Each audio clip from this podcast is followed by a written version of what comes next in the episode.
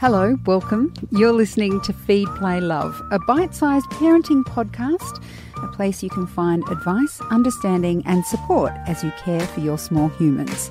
I'm Siobhan Hunt. When you're a new mum, you may feel the tug of instinct to do something. It could be demand feeding, rocking your baby to sleep, a feeling that you want to parent your baby a certain way. But then you read something in a book, online, or hear an expert speak, and suddenly you're doubting that feeling you had. Surely it must be wrong. Pinky McKay is a lactation consultant and author of many books, including Parenting by Heart. Hi, Pinky, how are you?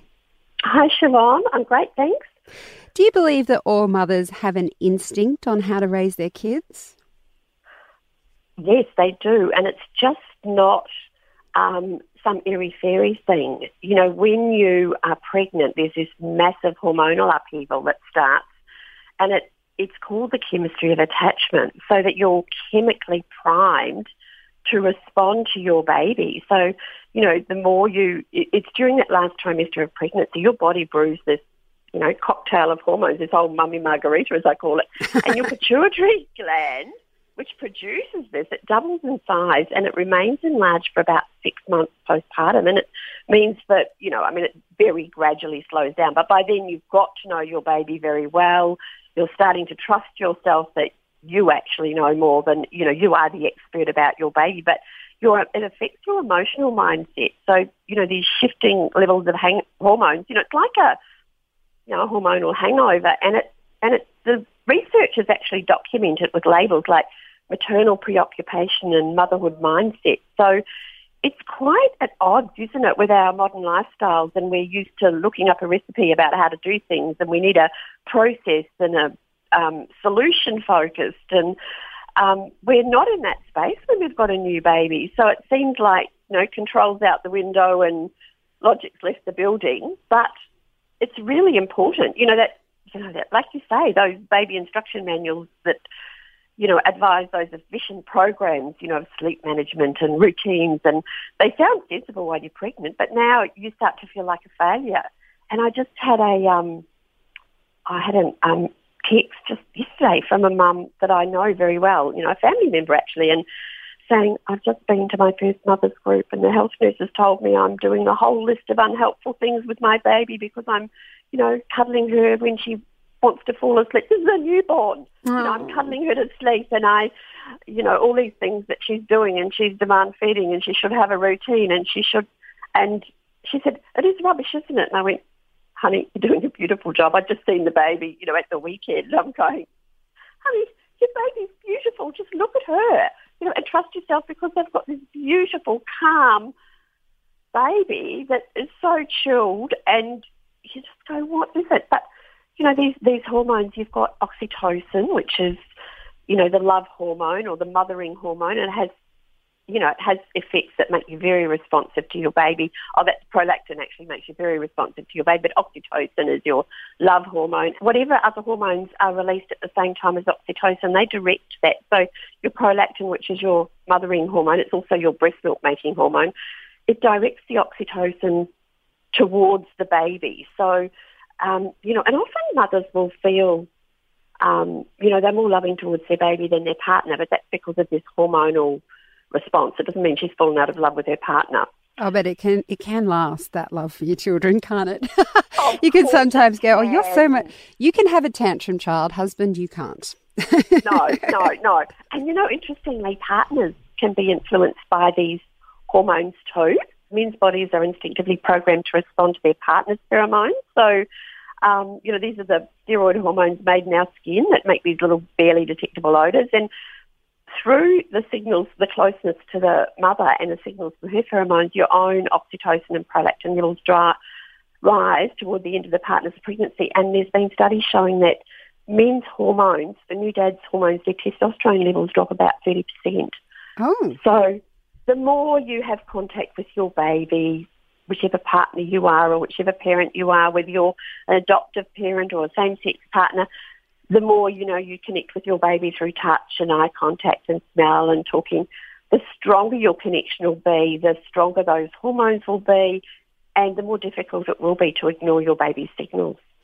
So, in that case, um, it can be really tough when you hear an expert, as your um, family member said, she's she's doing everything by instinct, everything's going along well, and then someone comes up and says, "Oh, that's you're laying the foundations for a whole lot of pain in a couple of months," um, and often. Yes. And often, what can happen then they freak out because they're like, oh, okay, well, I want to change things. They go against their instinct and all of a sudden um, they have an unsettled, unhappy baby. I mean, have you seen that happen much?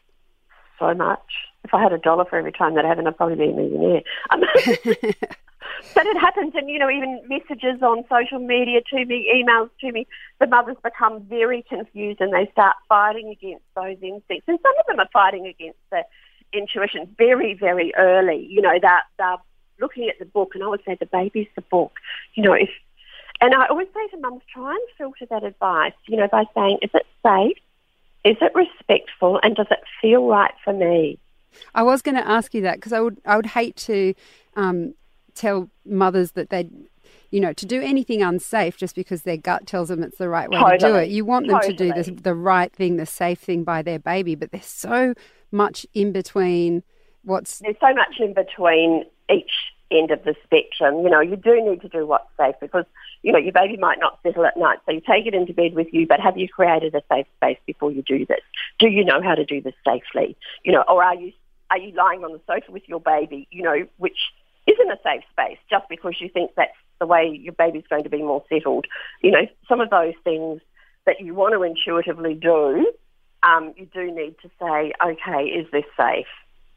So, in summary, um, Pinky, having uh, instinct, a mama instinct, is a real thing. We should be trusting it more. But um, what advice would you give to mothers in how to, you know, if they feel they've lost it, if they're feeling at this moment a bit confused between what they feel is right and what people have told them or they've read, how do you find your way back to trusting that instinct again? I think it's a really gradual process. I think, though, getting support from someone you really trust you know, find someone you really trust because there's such a variety of information out there, isn't it? Yeah. You know, almost everyone you ask or every every website you look up or every book you pick up will tell you something different. And I think, um, you know, but also partners are often the logical person.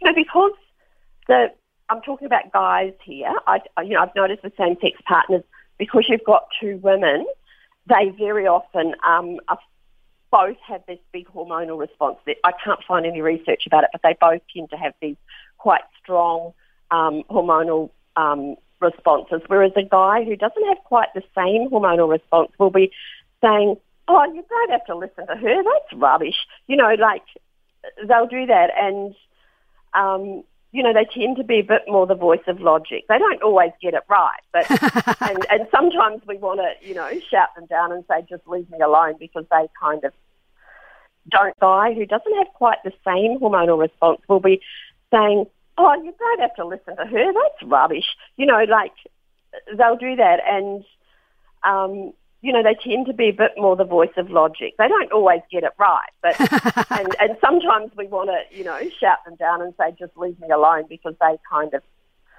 don't really listen to how emotionally upset you are, but they've got the emotion out of it. But I think finding someone you trust, you know, ring the Breastfeeding Association. They've all, you know, they're counsellors who've been mums. They understand how it feels like. Um, you know, find somebody that you trust as a um, parenting guide, and, and it might be a good friend of yours who's got a baby a bit older, might be your own mum. You know, if she's doing things in a similar way to what you'd like to do, find someone whose mothering style you, you know, you admire, you like, you feel comfortable with, and talk to them, talk it out. Okay, and they can have a look at my book, Parenting by Heart, too, because it's got a little bit more, you know, information in it. And again, that is it safe? Is it respectful? Does it feel right for us? Yeah, and I was going to say, in terms of the um, parenting guide and mentor, obviously, Pinky, you have a website, you have books. Once you find someone that resonates you, even in an expert, I know you mentioned family and friends there, Pinky, but finding someone who speaks your language and they have written about it and they have stuff on their website, that's also a really good support, isn't it?